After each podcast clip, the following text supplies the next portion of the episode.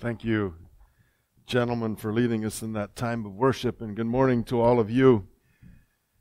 How many of you saw the title to the message this morning? Vampire Christianity. What could go wrong, right? I don't know what picture you get in your mind when you hear the word vampire, but it's probably not vampire Christianity. We'll get to that eventually. But this morning I want to be- begin by taking us back to the book of Ephesians, chapter 2. And we've been working our way uh, through these, the first chapter, and this morning we're going to begin the second chapter. But before we get to the text, I want us to think a little bit about what was Paul's purpose in writing this letter. What was his goal, or what was the theme of this letter? And I think we find that in chapter 1, verse 10. I'm going to start reading in verse 9. God has now revealed to us his mysterious, his mysterious will regarding Christ, which is to fulfill his own good plan. And this is the plan. At the right time, he will bring everything together under the authority of Christ. Everything in heaven and on earth. I think the songs that we sang this morning kind of gave us that impression, right? That someday everything in heaven and on earth will be completely under His absolute control. There will be nothing outside of that. Paul wants us to understand that. And I find it interesting that we're studying the book of what we typically call Revelation. But I think if we look at the first words of that book, the theme is it's the revelation of Jesus Christ. It's not the revelation of things that are going to happen. It's the revelation of Him and how He is working in our world and will work in that world. Last week, Todd read a quote from and he had, I won't take the time to read that, but, you know, in Christ, of Christ, for Christ, Christ in me, Christ outside of me. The whole idea was Christ is everything. We would call that the supremacy of Christ. Paul echoes the same thing in chapter 4, verse 6 of Ephesians. One God and Father of all, who is over all and through all and in all. He's everything. He is the Alpha, the Omega. He's the beginning of the end and the end. We're fast approaching Easter. And it is the greatest event in human history, maybe in all history that ever existed. It was, it's the destruction of sin and the grave forever. And Paul is declaring in our text this morning the immeasurable greatness and the power of God toward us who believe. He spent time in chapter 1 doing that, and he uses words or phrases to describe the power that God has unleashed, what he has done. He used words like, He has blessed us, He has chosen us, He has predestined us, He has adopted us, He has provided redemption for us, He's forgiven us, He's lavished upon us, He's granted us an eternal inheritance, uh, eternal inheritance, and he has sealed us. It's as though Paul is escorting us into our eternal mansion. He's going room by room and showing us what God has just done and provided for us, and it is glorious. And he ends the chapter, chapter 1, by saying, And God put all things under Christ's feet and gave him to the church as head over all things. Now the church is his body. We are his body. The fullness of him who fills all in all. And then in chapter 2, it's as though he takes us into the backyard of that mansion. Way back by the fence, near the forest. And you can see the dark forest beyond. And he walk takes us back to that fence and he uncovers a pit. It's the pit from what from where we have been rescued. And he forces us in chapter 2 in a way to look into that pit. And we see movement. It's dark. And then things become clear. It's full of vermin. It's full of decaying things and dead things. And the stench is overwhelming. And we just cover our mouths and have to turn away. And he begins chapter 2 with these words You were dead in your transgressions, sins. We stare down into that pit. We recoil from what we're seeing. And well, we should. But why does Paul do this? He started out so wonderfully in chapter 1, explaining to us all the wonderful things that God has done. Why does he make us now look into the pit? To the church in the city of Corinth, he wrote a long list of detestable things that were going on in the church, in the community, in society. And he lists them. And we don't even, we don't even like reading them, those verses in public. Why did he do that? I think for us to understand and to grasp the incredible greatness of our salvation, we can't do that until we understand the absolute horror of sin, of our sin. Paul is not saying that some of us have conducted our lives in a manner like this. He says, no, we all have, including himself. But wait, have we all? Be tempted to say, don't lump me in with them. I'm not like them. We've all read books, we've all heard stories, we've all watched movies of people who came to Christ out of a life of utter darkness, sin, and despair, life wallowing in the pit. But many don't have that same kind of story. I had a friend a few years ago, and I, I haven't seen him, I haven't heard a word from him in probably 25 years, but I still pray for him. I don't know if he's living or if he's not. But I remember the first time we met. I was driving the company truck to the job site in Columbus. The company had hired a new employee we picked him up along Route 33 near Rockbridge. He's standing beside the highway. And the thing I noticed was he had a lunch bucket in one hand and a huge Bible in the other. And my first thought was, this is kind of odd. You're going to work. But it didn't take very long for us to become close friends, and he told me his story. He was raised in a Christian home but he had other plans.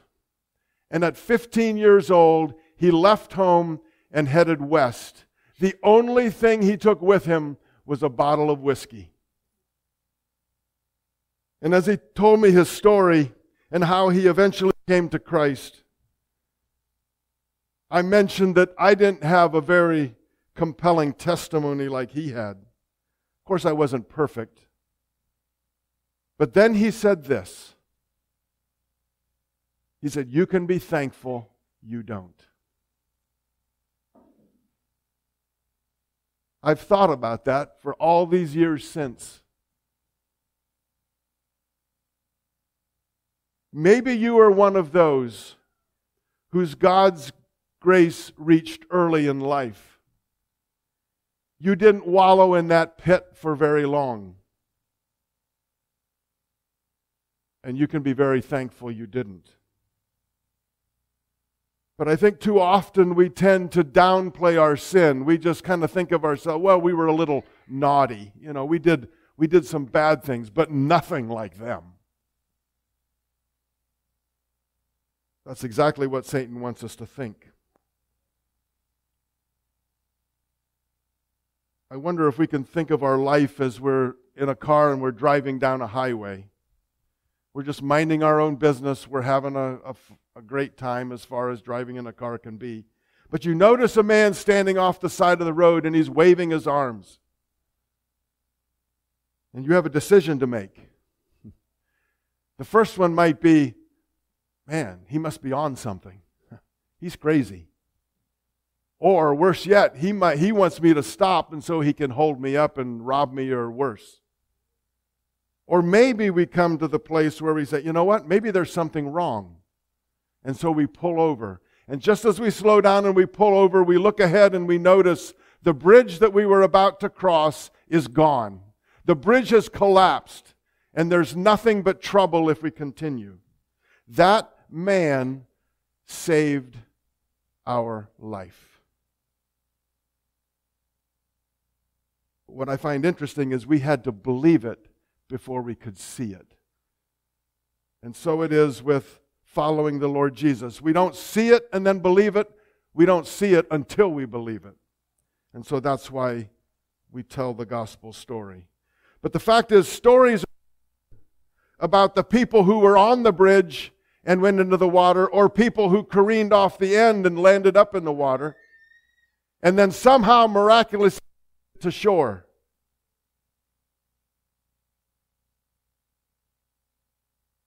books are written about them. Paul gives us the cold facts about who we were, or some of us still are dead in sin. And the fact is, we were born in sin. We were born in the bottom of that stench filled pit. The world thinks, and I think many in the church also think, that we're, we're kind of born neutral ground. We haven't made any decisions yet. So it's we're born on a neutral, in a neutral state. And it all depends on how you live your life determines where you'll end up. The bottom line is we humans, we're basically good at heart. If we're given the right opportunities, if we're born into the right place, family or whatever, we're, we're, just, we're just pretty good people, aren't we? Wonder where that idea comes from. And somehow, that if our good outweighs our bad, then we're good. We're good to go. This is how the Apostle John addresses that idea. If we say we have no sin, we deceive ourselves, and the truth is not in us. If we say we have not sinned, we make him a liar, and his word is not in us. I don't think John agrees with that assessment that we're basically good. All have sinned and fallen short. Even little Miles. He's a cute little guy. He's the cutest thing ever until the next one comes along. Right? But Miles is a born sinner. We don't look at him as that way, do we? At this point in his life, though, he is innocent. He has no understanding whatsoever of what sin is. He has no understanding of any of that. He is innocent before God. He has not yet come to the awareness of sin, but he will. And we will know it, and he will as well, hopefully. When he clenches his little fists and sets his little jaw and says, either in his mind or out loud, out loud, I will not, something needs to be done. He'll come to that place, warning you to. You know that. Jordan and Annabelle will guide him into an understanding of his human nature and how he must deal with that. He will need to make a choice in life. Paul says, We were dead, all of us. In verse 2, he says, We were dead in our transgressions and sins, in which you formerly walked according to the course of this world, according to the ruler of the power of the air, the spirit that is now working in the sons of disobedience. We all walked according to the course of this world. Our thoughts, our words, our actions, our desires were in tune with the values and trends of the world around us. One writer describes our condition as a dead person in a coffin. Very comfortable. Not one thought of being confined in a cold, dark place and with no way of escape. They're perfectly fine with that. But a person who is alive in that condition, it's sheer panic and frantic to get out. St. Augustine describes our sinful state as a life turned in on itself. There is nothing out there that we really, truly care about unless it affects and helps me. It's me centered. A dead person, a dead person to Christ, they care about nothing else outside of themselves or how they can use others to benefit themselves. But for those of us who have come to Christ, it's like sin should be like we are frantic to get away from it. It appalls us, it makes us shudder. And Paul tells us that there is a ruler, a ruling power, a prince, one who has authority. It's interesting, he uses the word prince. There's only one king, but there is a prince who is subject to the authority of the king. Satan is only a prince. He has power, he has incredible power, but only as much as God the Father allows him. And it is his spirit, Satan's spirit, that is at work in his children, those who are under his authority, who are called, Paul says, the sons of disobedience. disobedience and they're perfectly happy in that state. They know nothing else. So, what did Paul mean when he talked about the course of this world? It's kind of the, the age, the age we're living in, the time we're living in, but the course of this world, the direction that it's heading, and the driving force behind it. Are there, is, is there a course in our current world? Is there a trend in our current world that anybody notices? I think if we're even halfway aware, we knew that. We know that. Here are a couple things. And some of you, I'm sure, have heard of this. There's a Christian school in Vermont, the state of Vermont, and the girls' basketball team was in a tournament. And they forfeited that game because on that opposing team there was a boy who claimed he was a girl. You've heard of that. We call it transgender. I guess it's a nice way of saying it. And so the team decided, you know what, this isn't right. We don't feel comfortable with this. It's not fair, and it could be dangerous. So we will just forfeit the game and therefore exit the tournament, and, and we'll just go on. Or so they thought. But the reaction to that, their action, was pretty incredible. The governing sports body of that organization that put that tournament together came back to the school and they are now barring that school from any participation in any sport ever because of that. That's a, that's a trend, that's a course of the world. Another is, and many of you know who Kirk Cameron is, but there's a, there's a, a practice, and it's been going on for a long time. Libraries will have children's story hour. And if you want to know more about that, you can get into all the ugly details of what goes on at some of those. But he decided, you know what? We can't, we can't just submit all these children to that kind of garbage. So he went to a library and scheduled a time when he could come and read a children's book that he had written, I believe.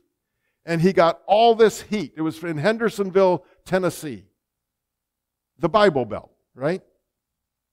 But he met with great opposition and even the threat of legal action to do that. Now, why do I say that? This should not surprise us when we see things like this. We live in a world that is under the control of Satan, the prince and power of the air, as much as God allows him.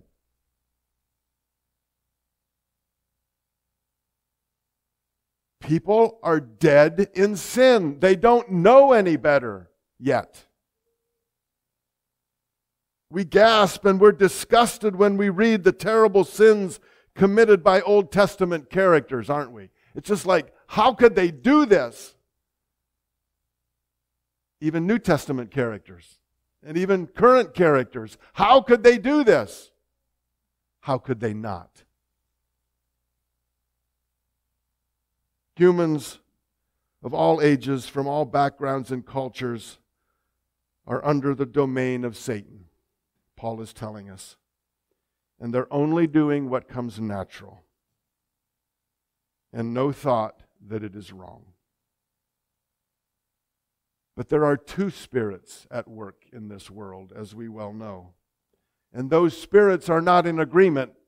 The scripture tells us they are at war the spirit of this world, which is directed by Satan, and, the God, and God's Holy Spirit, which is the ultimate, most powerful.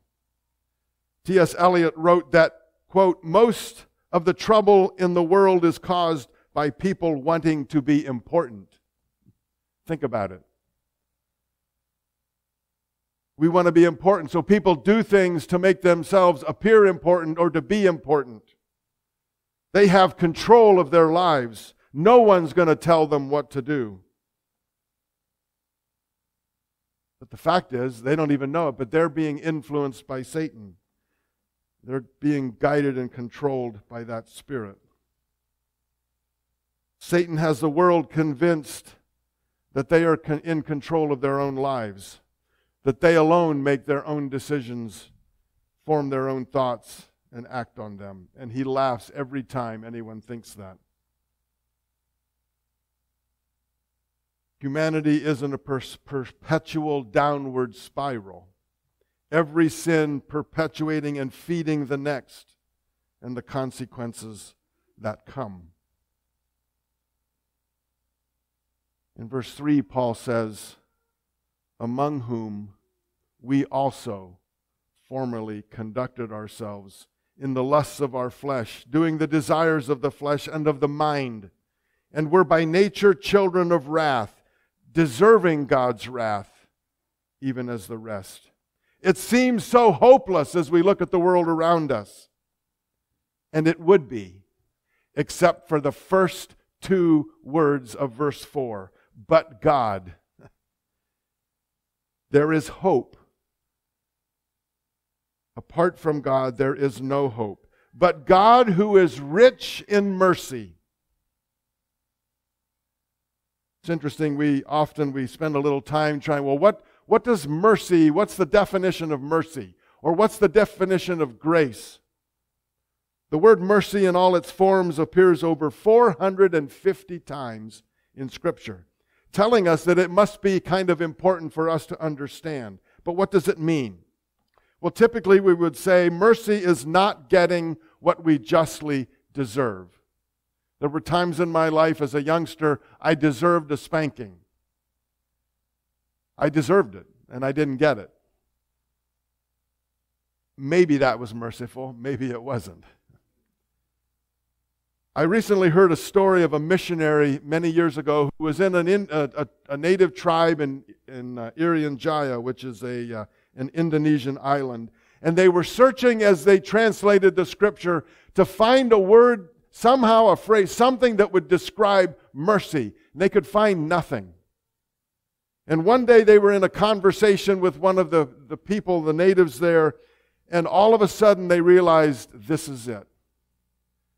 In that culture, the idea of mercy was relaxing the bow. So you think of a bow hunter. Some of you do that. You draw back, and the reason you draw back is you are aiming at a target. Typically, if you're hunting, there is an animal, an unsuspecting animal, and you intend to kill it. But something changes, and you decide, I've done this, you know, a deer in my sights, and I, I just, I relax the mow. I have mercy. I decide not to take it. That is the picture in that culture of what mercy is God relaxing the bow. He had every right to unleash that arrow. but he relaxed the bow. But God, who is rich in mercy, some years ago, a friend of mine that I worked with, with a smirk on his face, he asked me the question Well, what happens to all those who never heard about Jesus? What happens to all those people who died and never heard of him? Where do they go? My answer then was, and my answer today still is God, being rich in mercy, not wanting any to perish, but all to come to repentance, cannot and will not judge unfairly. Somehow, in God's great mercy, in the far reaches of our planet, in a dark jungle somewhere, in a dark hut, somehow God reaches those people. I don't know how, but if those verses are true, then He will do that. How He does it has nothing to do with me, unless He tells me to go and tell Him. But He will do that somehow because He is great and rich in mercy. But there is a deception in our day. And I think it's lurking in our shadows, in the shadows. And, and we un- need to understand Satan is constantly changing his tactics. As we become aware of how he works, he figures out a different way. And that brings us to vampire Christianity. How many of you have ever heard that term? Vampire Christianity. One. Good. It's not familiar. How many of you have ever heard of the rap artist KB? Christian rap artist KB. No, stick your hand. Okay, some of you have. So I decided, well, if I'm going to quote him, I probably ought to listen to his music. I think I'll just quote him. Um, Lord bless him. Uh, it's not my thing. But in an interview recently, he described, and I don't think he was the one who came up with this idea. I think it was actually a writer, Dallas Willard. But anyway, he recently said in an interview, he said this, quote, people who want Jesus for his blood, but not for his life. That's vampire Christianity. He went on to say that it is a dangerous belief of wanting grace and forgiveness through Jesus' blood and sacrifice on the cross, and at the same time refusing to follow Jesus in life. Hmm. Satan does not mind when we fall into that trap because he knows that if we do, we live defeated lives and we are no threat to his kingdom. There's a scene in the Screwtape Letters by C.S. Lewis. The scene is of an atheist who's in the British Museum and he's reading. He often went there to read. And he starts reading something and it start of, it catches his mind and he starts to think. He's an atheist now, so there's something in, that's going on in his mind, and he's starting to question, or at least in the direction of questioning, his atheism. And in the Screwtape Letters, C.S. Lewis writes The Screwtape, who is the devil that is tempting, he panics. And he says, quote, Before I knew where I was, I saw my 20 years work beginning to totter. He had this man convinced for 20 years that his atheism was right. And all of a sudden, something he was reading started to make him think about that. And Screwtape panics. And he goes on to say, If I had lost my head and begun to attempt a defense by argument, I should have been undone. But I was not such a fool. I struck instantly at the part of the man which I had best under my control and suggested that it was just about time he had some lunch. Think of it. At the end of that scene, Screwtape tells Wormwood, his nephew, who he's training to be a tempter, quote, It's funny how these humans picture us putting things into their minds. Our best work is done by keeping things out. Hmm. Crowding our minds and time with things that have little or no eternal value. How much time do we spend every day doing other things than thinking about our Heavenly Father, worshiping Him, learning of Him, praying to Him? We spend, honestly, probably most of the time, don't we? Those things aren't bad, but we have to be careful. Paul tells us in chapter 2, verse 5 even when we were dead in our transgressions, God made us alive together with Christ. We were dead, and now we are alive. We're alive someday in the future in heaven. Yes, we are alive now. So, how are you doing today? Well, I'm doing all right, I guess. No, it should be way different than that. We live, we work, we associate with dead people, dead to the things of God, dead to life in Christ. We preach, we witness, we befriend, we present the gospel in any way possible that people will want to listen. But it is only the Spirit of God that can bring them to life. It's just as the man who was in the museum, he was distracted by Screwtape.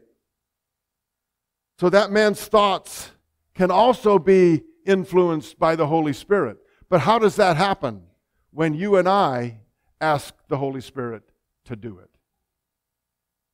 Our greatest work is praying people into the kingdom of God. Paul said he didn't use all these fancy slogans and, and ways of doing things. He just presented Christ crucified and then let the Holy Spirit take it and do his work that only he can do. Our salvation and the salvation of the world is the gift of God. It's a gift. And we need to be very careful that we're not deceived into just complacency, that we're not vampire Christians. There's a new threat on the horizon. Turn in your hymnals to number 241.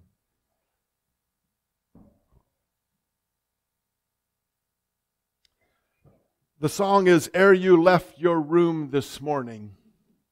Did you think to pray? Let's all stand and uh, let's sing just the very first verse, 241, and then we're going to stop. Marvin, verse 1.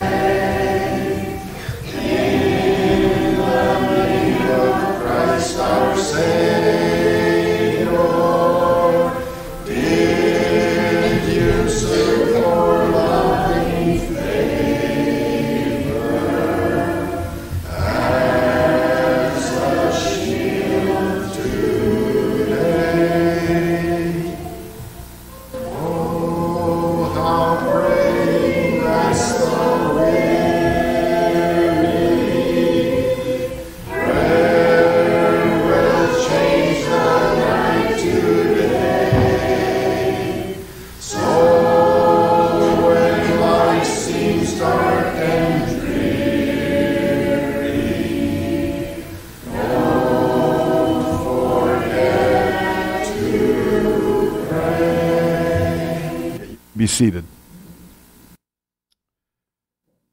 As I sang that song to myself this week, and I was thinking about this message, I'd, I'd like to, to write another verse that explains the kind of the idea we've been talking about.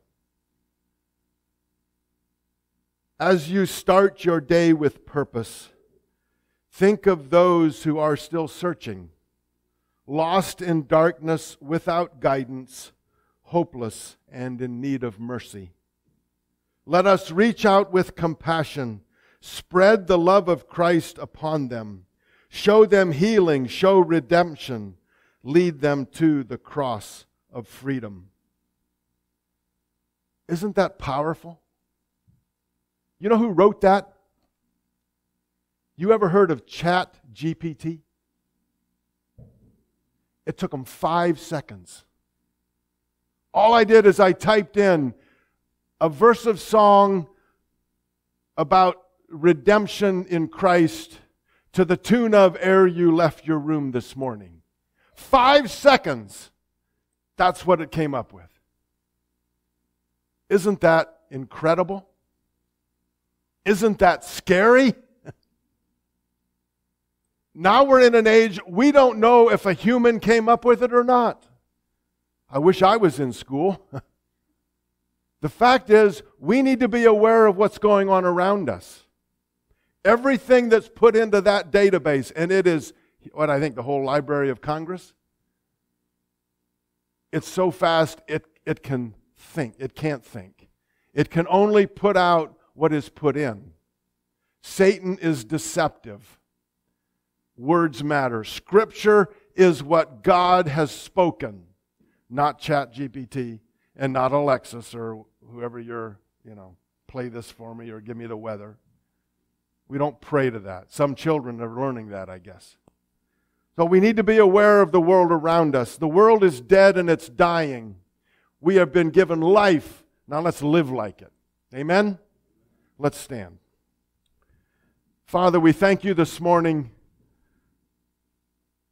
for the blood of the Lord Jesus, who has redeemed us, who has rescued us from the pit. And we thank you for your wonderful, precious Holy Spirit that now lives in us and guides us, gives us strength to live faithfully daily, hourly, every single minute. And Father, as we live in this world, there is much deception out there. We can be deceived. So, Father, protect us. Help us to stay rooted and grounded in your word constantly. And everything we hear, everything we see, that it's filtered through your word and through the power of the Holy Spirit as it, he reveals your word to us. Lord, go with us. Give us, give us strength to live faithfully before you. And may we, I mean, you've said it, the gates of hell shall not prevail. That is a promise. And we can use it for the glory of the kingdom. So, Father, go with us today. We thank you for the food that has been prepared. Bless us as we share it together. And may your name be honored and glorified in each of us. In Jesus' name we pray. And all God's people said, Amen. You're dismissed.